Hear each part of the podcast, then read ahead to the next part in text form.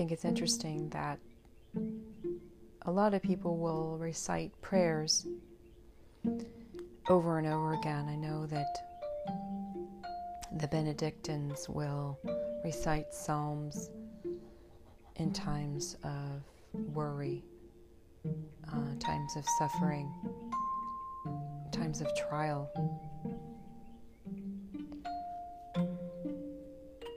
And we consider certain prayers to be safe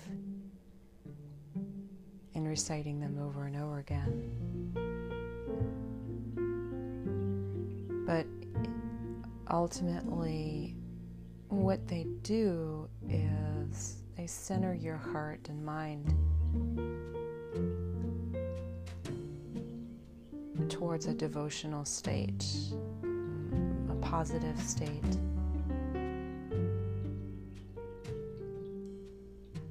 That certainly there's nothing wrong with that.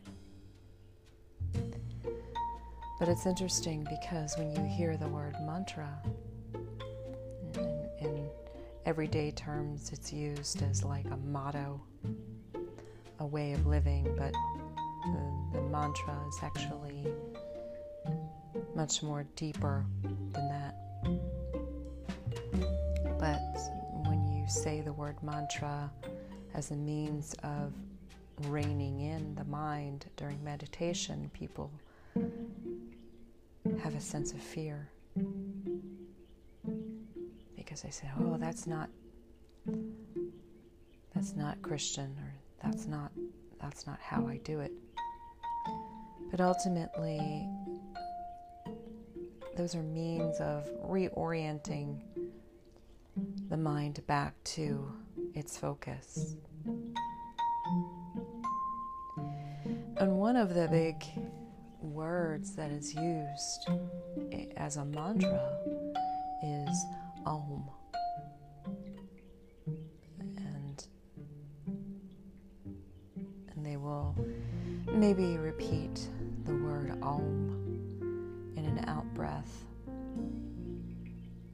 or maybe several times. Do we really know what Om really means? If you read the Prashna Upanishad, it will describe what Om is.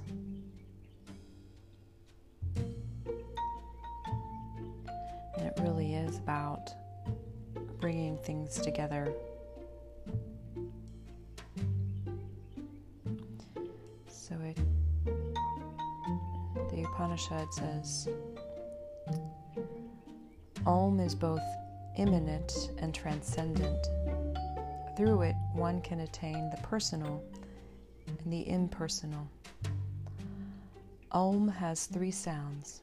And those who meditate on A come back to earth, led by the Rig Veda, to lead a pure life full of faith and love. Those who meditate on the first two sounds, A and U, led by the Yajurveda, go to the lunar world, full of pleasure, from which they come back cloyed to earth again. But those who meditate on A, U, and M are led by the Sama chants to the sun, where freed from sin, as a snake sheds its skin, they see the Supreme Lord who lives in all. These three sounds, when they are separated, cannot lead one beyond mortality. But when the whole mantra, A, U, and M, indivisible, interdependent, goes on reverberating in the mind, one is free from fear, awake or asleep.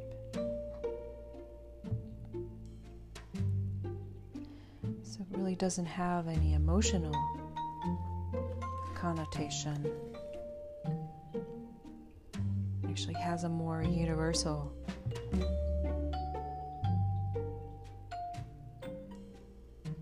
and so it brings all these elements together. And there's also, I've learned that it's also important to pause the end. So it's the A, the U, and the M together, and then you pause. And the silence also is a syllable in itself. So when you hear the word Om,